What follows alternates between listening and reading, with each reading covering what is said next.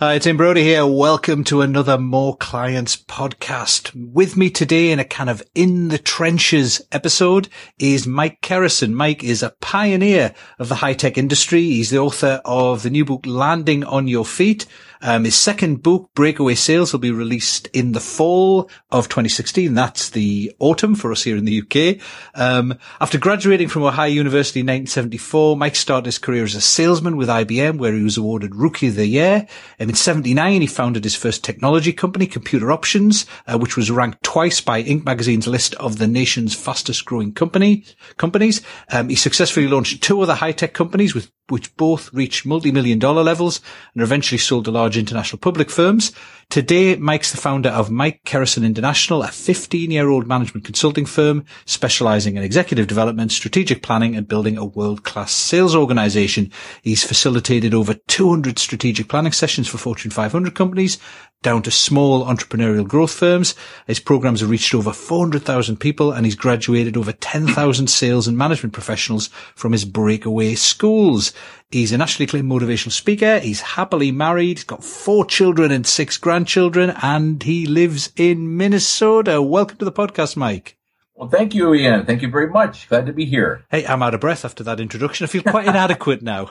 Sorry about that. hey, Mike, one of the things I'm really interested in is, um, you, your background obviously is you started off and rose to an executive position in a large firm. You, you set up um, a couple of tech firms yourself. And then you chose to become a consultant about 15 years ago. It seems to me as if you could have had quite an easy life doing other things. What prompted that change to consulting? Well, it was interesting. Uh, my consulting career, I almost fell into it. I don't think it was actually something that was intentional. Uh, but frankly, after two years of being on the sidelines, uh, after I sold my third company, which was July of 1998, uh, I got bored, quite frankly. I mean, you can only play so much golf, and uh, I lost my edge very, very quickly being out of the marketplace every day, having been in it for over 20 years. Mm. And so, um, it, it, it, really, I, I, I, realized right there, I need to do something. And so all my golfing buddies said, you're too young, get back out there in the world and figure out what you're going to do with yourself. So I began coaching uh, and supporting some small business owners that were friends of mine. And we'd meet at Perkins and we'd talk about their businesses and so on. And, and, um, it, I fell into it. So I asked one of them, I said, if you could build the company that if it existed would put yours out of business, what would that company look like? And they would go on for two or three hours and I would be writing, you know, furiously everything they said. And I would reflect it back and say, well, look, why don't we do this? You know, or better yet, why aren't you doing this? Mm. So, uh, very quickly it led to uh, a deepening of those relationships and more structure to the kinds of things that I did around strategy and sales and building markets and the rest. And uh, before you know it, I had uh, a business, and uh, and so it evolved into more strategic models, actual workshop models, and uh, I kind of productized it, and then it went from there. And it's been 15 years and 200 engagements later that I'm still doing it, and I love it. Excellent, excellent, and that it's really interesting that you started off in a way informally, as you say, you fell into consulting. Right. You were doing things informally based on your experience and your intelligence and your background, but then you developed more formalized methods for doing things, which I think we'll, we'll get into in a second.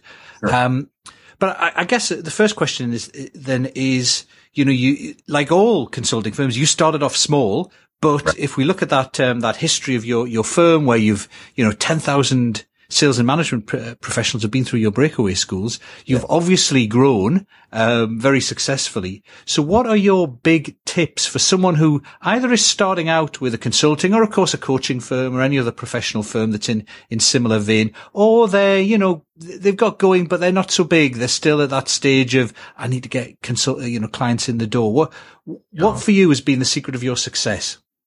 Well, when I think about the consulting piece, it uh, didn't uh, take too long to realize that in order to scale, and it, by that I mean to um, to multiply, you know, the places that you can go and to generate market share, uh, I needed to find a way to do that that wasn't a one-on-one kind of a situation. So I did develop my speaking skills, mm. which then allowed me to go to associations. So the technology associations, the American Machine Tool Distributors Association, and even the copier industry associations, I would be a guest speaker. So that allowed me to take my ideas and do talks directly to as many as 50, in some cases up to 200 companies at the same time. So I did find that the speaking circuit helped that. Mm-hmm. Uh, but the second thing was uh, I, I, needed to figure out how can I make a living at it. So I really started there, and I looked at the number of days in a year, and I can quickly take it from 365 days down to 214 days because when you really think about it, when you strip away weekends and everything else, mm. you really got about 220 days to actually deliver your services. But then as an independent consultant, I knew that I had to sell myself and position myself in the market. I had to have something very specific to talk to when I sold myself so that people could understand it, you know, specifically what I was bringing to the table.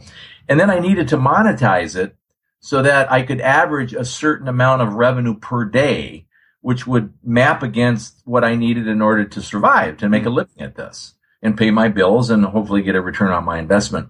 So I really started out with a very simple, logical financial model and then productized my offerings. So rather than doing strategic planning workshops, I came up with something called the project management office, which was something that I could brand.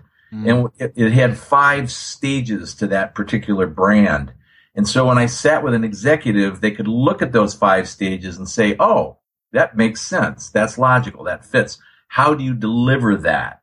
Well, then I would get into the stages of my delivery. So there was an executive discovery piece on the front end that was usually two days.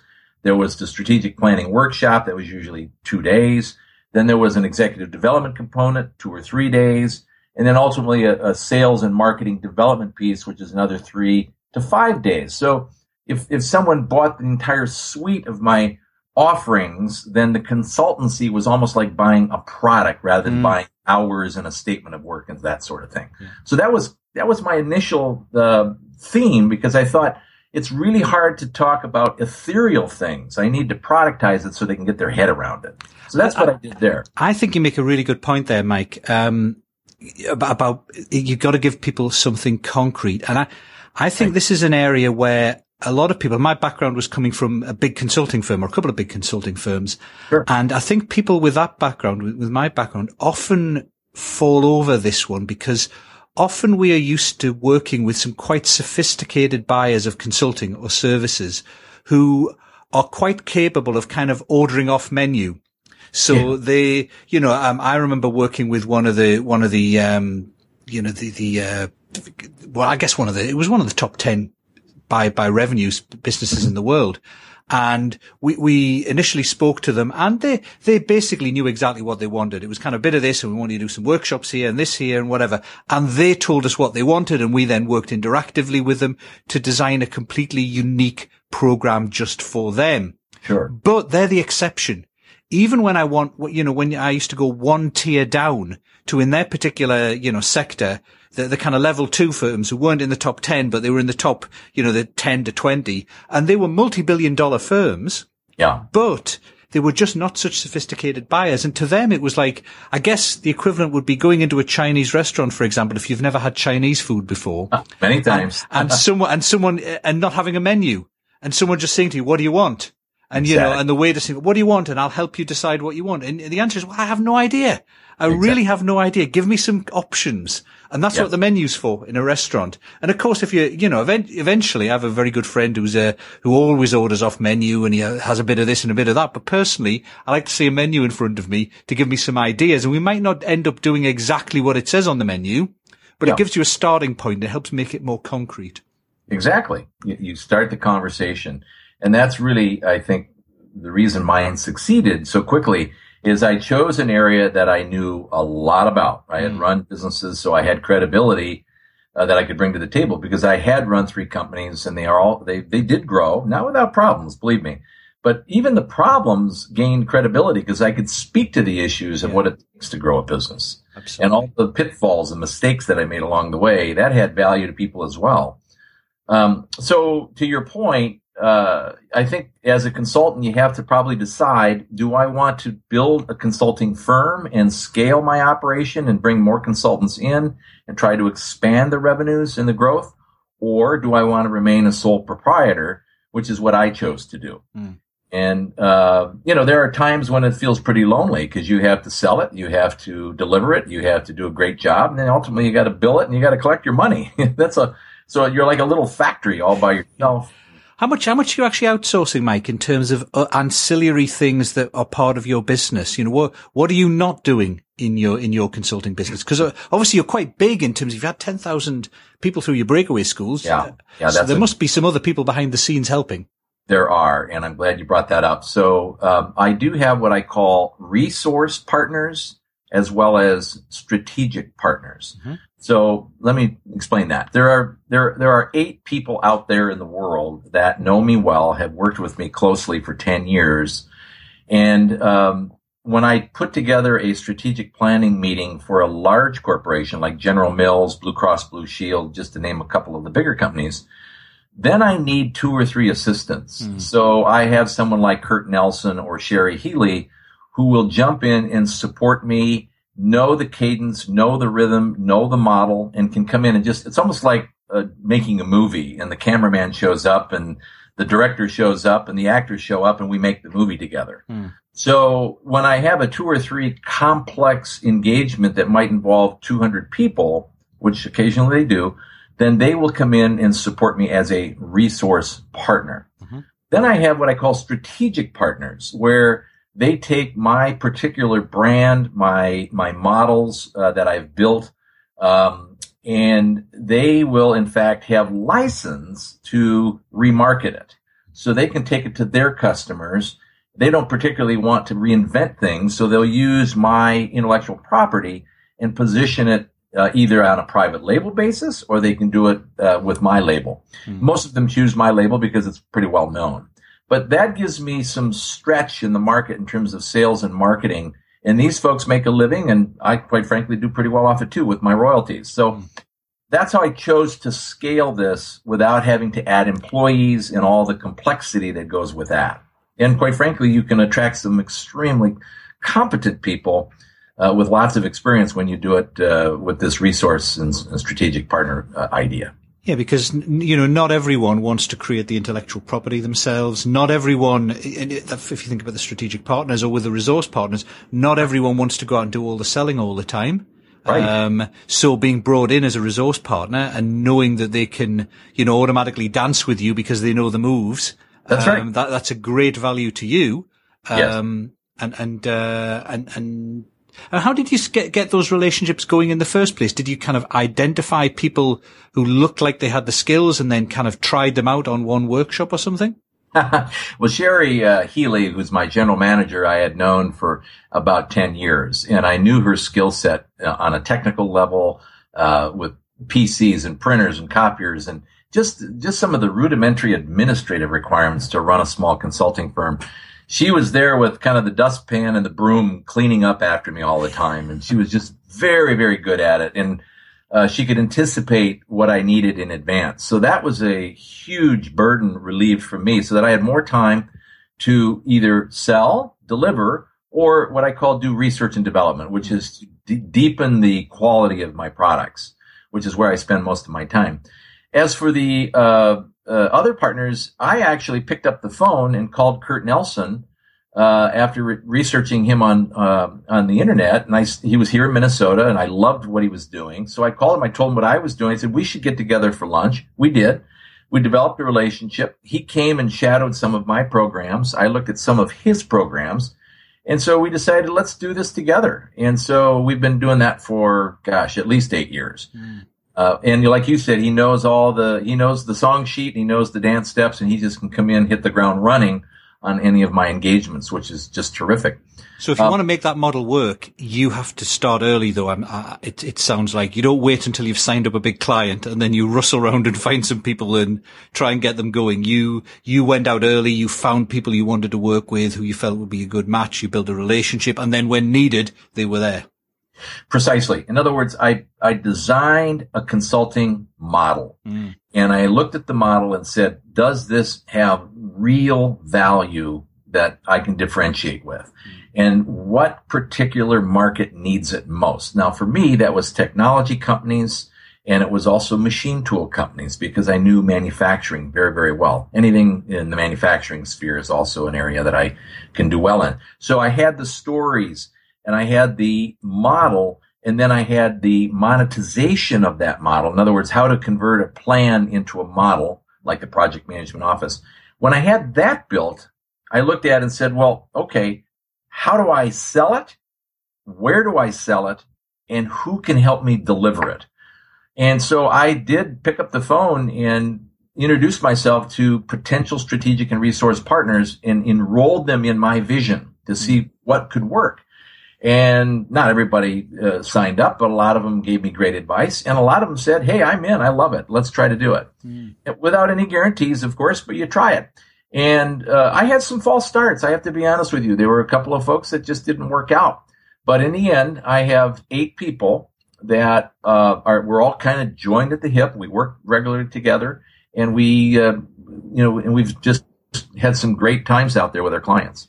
And it's a great way of getting scale and being able to do bigger things, and and even sometimes not just the revenue side, but working on interesting big things without having to go through the kind of management overhead of, uh, you know, employing a large, organ, you know, a large team under you. Yeah, exactly. And I think to your point, um, every single client situation is different, but at the same time, many of their problems are the same. So if you can build your model to fit the sameness of all the different markets, then you can replicate yourself quickly because they all need it. So vertical markets become very horizontal when you think about it that way. And you can really grow the client. And uh, the other thing I did is I tried to set it up where the engagements would cascade like dominoes, one into the other.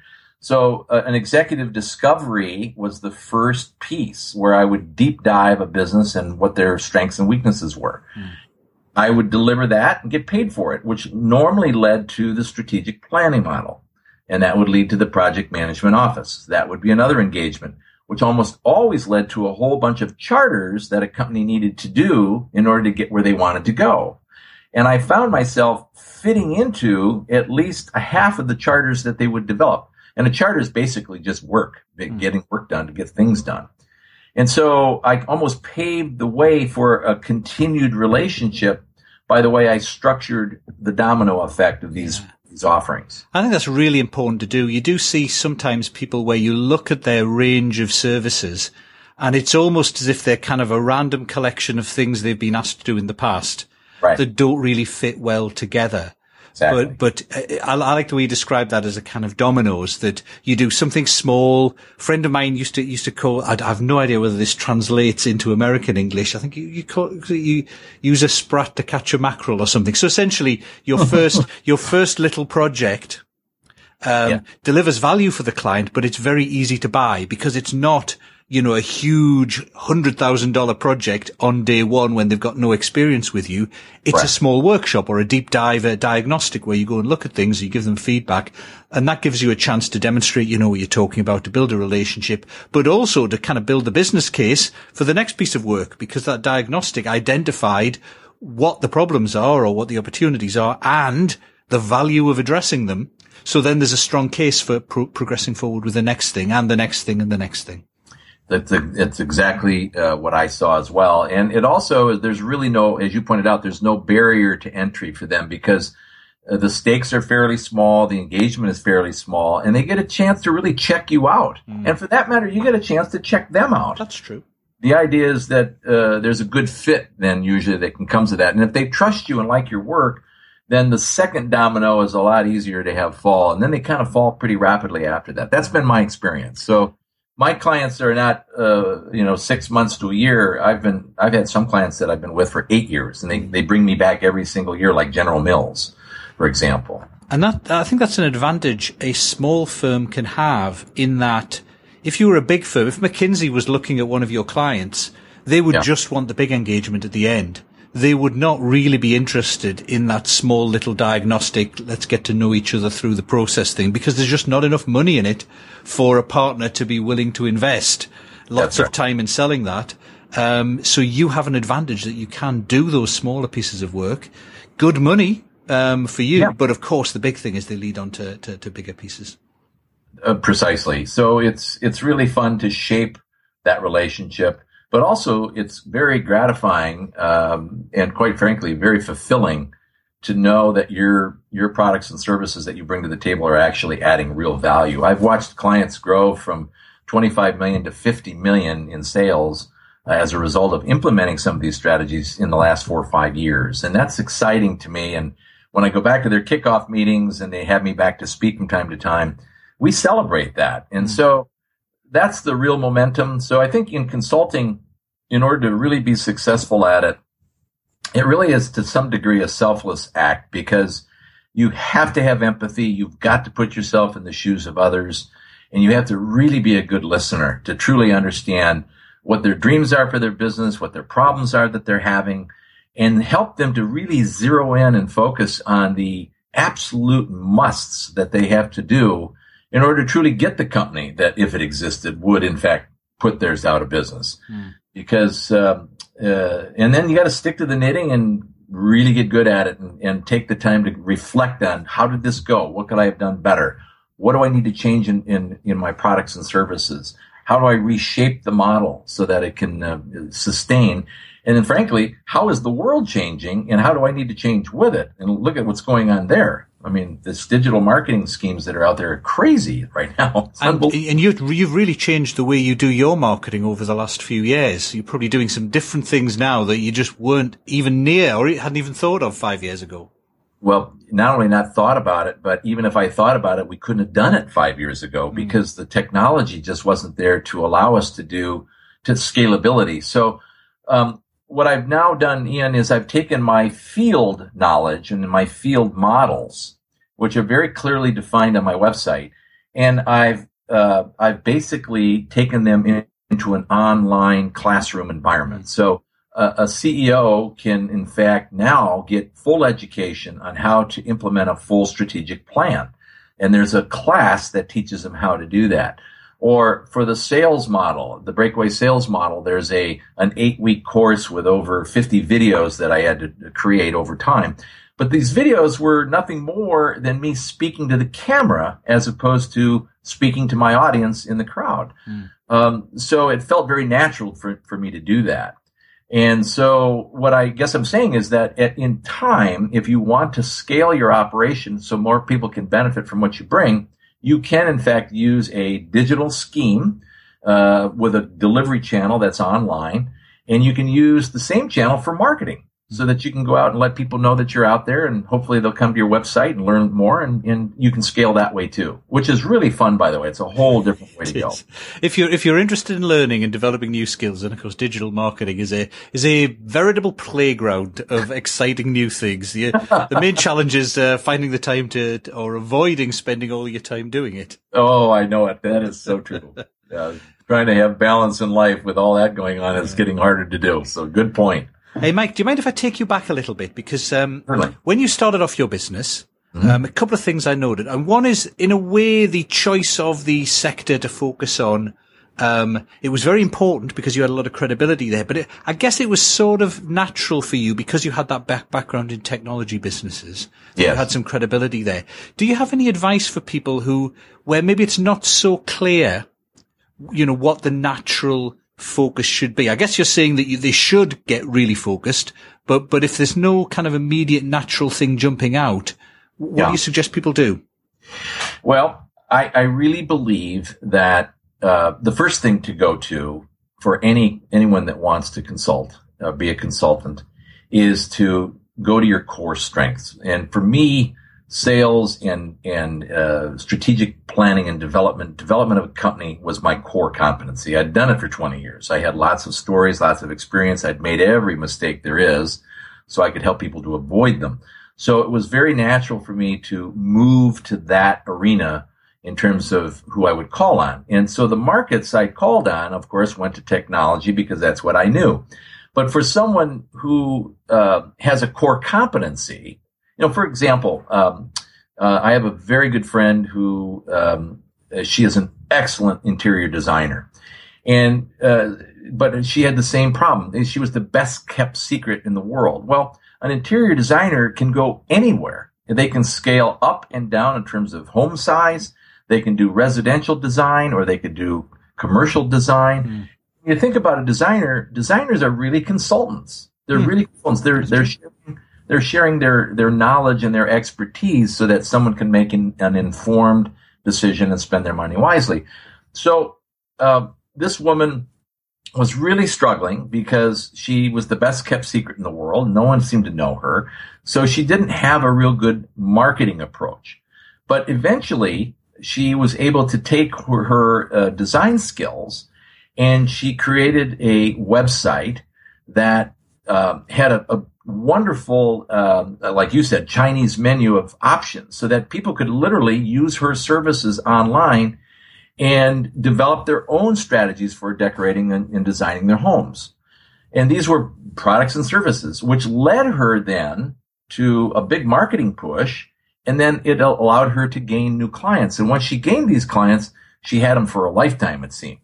So it, there's a, a, an opportunity to take a very specific skill and make it a horizontal market. So it, it applies to everybody. Okay. So it doesn't have to be a vertical specialism. Um, in a particular industry, you can take a, a narrow skill that That's works right. across multiple um, areas and, so. uh, and, and focus on that. That's precisely what I think. Yeah. So in my case, it's a very, uh, it's, it's three specific market segments. I don't deviate from that. And I have a very specific set of tools and skills that I bring to that market. And I'm very, very well known in it. So it's easy for me to continue on. But if you have a very specific vertical skill set, then the question is, who needs it? And how do I take dead aim at those folks? And I do think that you have to take a horizontal market and still so, somehow you got to bring it back because you just can't be all things to all people. Indeed, indeed. And, and, you know, I guess the thing to remember here, we're talking about people setting up their own business as a, as a professional, be it a consultant or a coach, etc. These yeah. are not people who are just at a, just at a school. Right. These are people with a life experience and business experience Precisely. who, who are, are going to be good at something. So it's a matter of, um, finding the match between what you're good at and what people will be willing to pay for. As you said, who who are the people who need that the most? Right, exactly. And they are out there. Our job is to find them. Well, that's one of the great things about the online marketing these days. Is it's a lot easier to find people who need what it is you have um, than it used to be. It used to be, of course, you could only reach a local area and there were therefore going to be less people needing a specific set of niche skills. Nowadays, with uh, especially if you can find a way of deli- marketing and delivering online, then you can reach a much wider group of people and therefore be more more specific. Yeah, and I think that that's really useful. But in in, uh, in my case, um, I have developed over over time probably close to ten thousand different contacts or connections, either through business or LinkedIn and other uh, other ways. But I'm very careful that when I put my message out there, I still take aim at the folks that I think are going to be uh, the most interested in what I'm hmm. bringing to the table. So rather than doing the shotgun approach where you throw it out there and hope that someone swims back to your website and starts to, you know, get interest with you, uh, I've been, I've kind of, sh- I've seen a lot of charlatans out there that are not handling that very well, and it disturb. I find it disturbing because it's creating a lot of noise in the marketplace with people that aren't really qualified to mm-hmm. do something. But I have great respect for folks who take a solid message, a solid market segment, and then they hit that very, very hard because they deserve to be there because they've got something important to offer. Mm-hmm. So I do take kind of a narrow approach or more of a rifle shot approach at, at a market as opposed to the shotgun, shotgun approach. Yeah. Yeah. Mike, just go, go, going back again. So you, so mm. you, you found that focus for your business, which for you was based on your background with, with technology firms and, and manufacturing firms. Yes. Um, and you were saying that, um, when we spoke earlier, that early on, um, you know, you, you did, you almost gave away your work early on. You needed to get clients and references and stories you could tell. Yes. Um, yes. and I, I'm interested in hearing about that because I do, when I speak to a lot of people, there is a big reluctance, I think, for yeah. people to invest in terms of building the experience, building the case studies and building the, build, building the references that they yeah. can then use in their marketing. Well, I'm really glad you brought that up. Uh, for one thing, I, I, have to tell you, and you probably know this from your own experience, it takes time to build a consulting firm. It doesn't happen overnight. Mm-hmm. It took me, it took me the better part of two years before I really felt like I had gotten this thing figured out. And when I first went out there, it was very discouraging at times. Um, I felt, uh, in fact, I was feeling sorry for myself, licking my wounds, so to speak, because I was actually talking to other CEOs about building their sales organizations and practically giving it away. But I didn't have the testimonials. I didn't have the stories. I hadn't really delivered anything. Mine was just a concept at that point in time so the only thing I had to fall back on was my own personal company experience, and which was enough, which was enough. But because I hadn't perfected it and hadn't uh, delivered it to anyone else yet, uh, there was still some skepticism. And uh, quite frankly, I had to come in at, I was probably at 20 cents on the dollar, quite frankly, yeah. from what I charge today. But it was worth it to me because I did get the engagement and then I over delivered. I got underpaid and over delivered. I wanted those people so excited about what they got. They would just sing my praises from the rooftops. And that was my goal. And quite frankly, I wanted that. You know, if you're going to do the work, you got to do the work. Mm-hmm. So it was worth it to me to get that education, even at 20 cents on the dollar. And it was, that was worth more to me than anything else. The money was just, you know, kind of went along to, for the ride. But I, I knew at some point in time I had to raise my rates, but I couldn't do it at the beginning. Yeah. I had to build the story first. I, I think that's a really important point because it, it's a sophisticated point as well, because when you're an established business, you want to avoid discounting. You know, you want to keep um, you, at the premium end of the market, etc., etc. But when you are getting established, don't don't get confused and take the advice meant for more established businesses. If you're just starting out, you need references, you need clients willing to introduce you to others and to say what a great job you did. Um, exactly. And yep. I do see people who will, you know, you, they, have got no clients. They, they, they want to do some marketing to get some clients. And you say, well, where, where, are your testimonials and your case studies? I don't have any. I haven't worked with anyone yet. Well, do some work for free or do some work at a discount to get those. Oh, no, no, no. I don't want to do that. I want to get full paid work. And then a year later, they're still in the same situation because no one is, you know, because they're an unknown. People aren't willing to take them on um, at full rates initially because they, because there was such an unknown quantity. Yet they were unwilling to invest themselves. But if they'd just gone and done something small, I mean, don't do a massive year long project at, at, at, you know, 20 cents on the dollar, but right. do small projects to build your reputation. Exactly. And to, and to get those great testimonials, do a brilliant job, as you said, over deliver and then you can raise the rates and then you've got you've got the things you need the the missing pieces of the jigsaw puzzle when it comes to marketing. I i, I just think that's so important and very easy to get confused with that. Um, because if someone was an established business i would be advising them no you, you don't want to be discounting all over the place. But when you're starting up it's important right. to recognize that the, the the experience is more important than the money. Exactly and uh, and, and you got to remain humble about that because here I had run a multi-million dollar company and I had over 300 employees and I was making tons of money in those days. Uh, but you know, now I'm out on the street trying to help them get what I was able to get for myself, and yet they're not willing to pay me for it. I it just I had to scratch my head and I thought, what's wrong with these people? But the fact is that, you know, like you said, I was starting from scratch, and I think you really have to be humble about it and just accept the fact that, hey, this is new. This is different. I've never done this before. I think I know what to do. But until you're proven, until you're established, you've got to start out like anybody else, regardless of your experience. So it was the best education, and I wanted uh, I wanted loyal clients, not mm-hmm. merely satisfied. Because my definition of loyalty means that they'll basically they buy they'll buy everything you got, everything you come out with. They're not subject to the lure competition. They'll stay with you in a crisis, even with, after you screw up because of the way you handle problems. And most of all, to your point, Ian, they're your best sales force. Mm-hmm. They will go out of their way to recommend you to others. That takes a lot of time, energy, and commitment um, in order to establish that level of loyalty.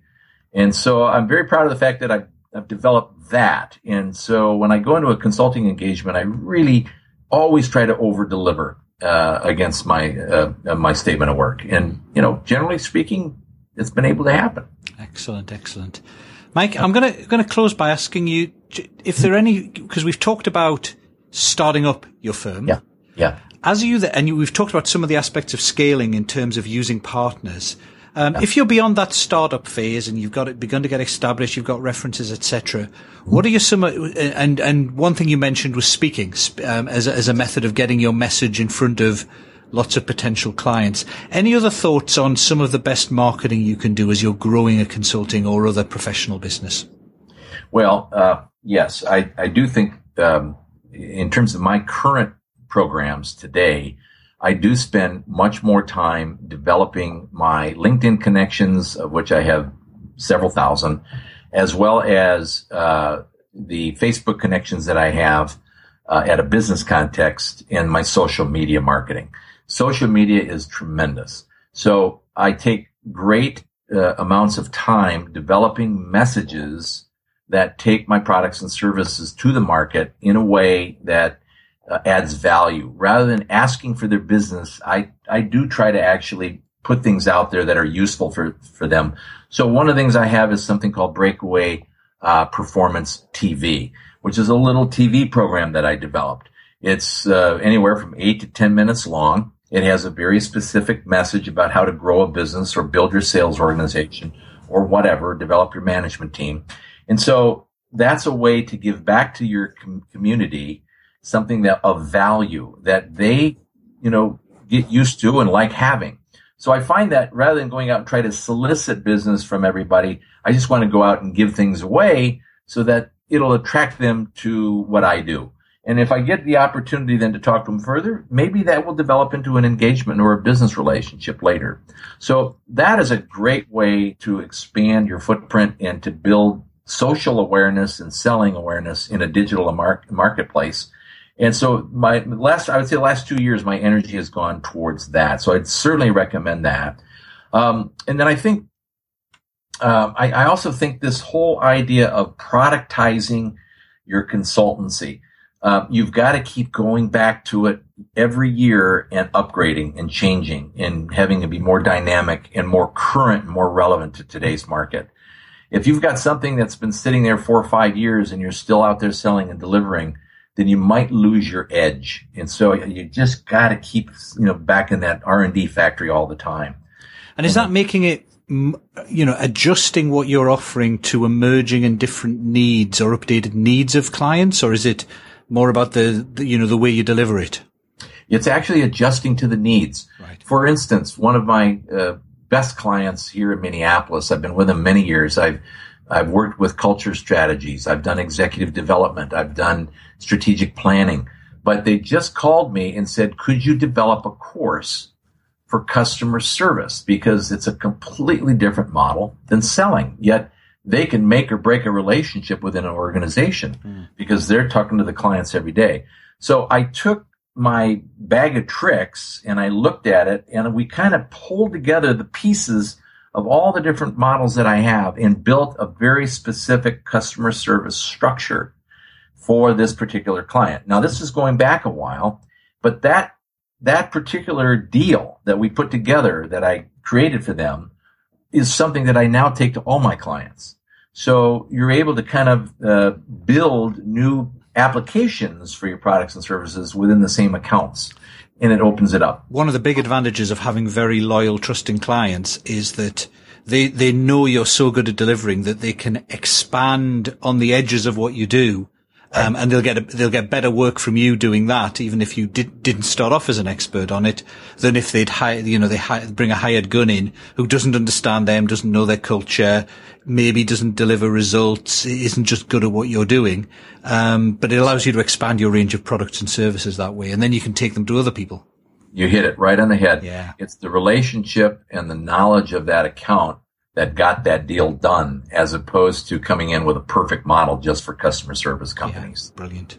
Mike, that has been so useful. I'm sure anyone listening to this thinking of starting, growing a service business has got so much value from this. If people want to find out more about you, either kind of what you do in your in your day job in, in terms of uh, you know breakaway selling, etc., your breakaway schools, or if they're just interested in how you grew your business, um, what, where should they go? Well, uh, first of all, my website is very simple. It's www.mikekerrison, K-E-R-R-I-S-O-N dot com. And, um, there's a very robust site there. I'm really happy with it. We're still building it and doing things with it, but all the products and services, uh, are there that, that they might take interest in. And also, if they want to sign up for Breakaway Performance TV, they'll, they'll get a weekly um, podcast, much like you're doing right here, uh, only in short uh, points. And so you can explore there. And if you if you want to connect with me, I'm at uh, Mike Mike Kerrison. Or, excuse me, Mike at MikeKerrison.com. Mike at MikeKerrison.com. And please just send a note. Anything I can do to help coach, support, the meter's off, no charge. I'm happy to help. I really am because I, I, like what you're doing, and I think uh, you've you brought a real value. And us consultants, we need to stick together. We do indeed. But thank you so much, Mike. That's really generous of you. Um, and we do, we do. Consultants, I think, get a bad rap. You know, the borrowing the watch to tell you the time sort of stuff. I whenever I used to work for large client organizations um, on, projects, it would still be the consultants there locked in the room working at midnight, many, many hours after the clients had gone home. There you go. Um, I think we get a terrible rap when most of us work incredibly hard and bring great value to our clients. So, uh, yeah, Good. let's stick together. Hey, Mike, yeah. as I said, fantastic. That's been really great. Thank you so much for all your input. Um, and do encourage everyone to head over to your site or connect with you. Thank you, Mike. Thank, Thank you, Ian. I really enjoyed it. Thank you very much. Brilliant.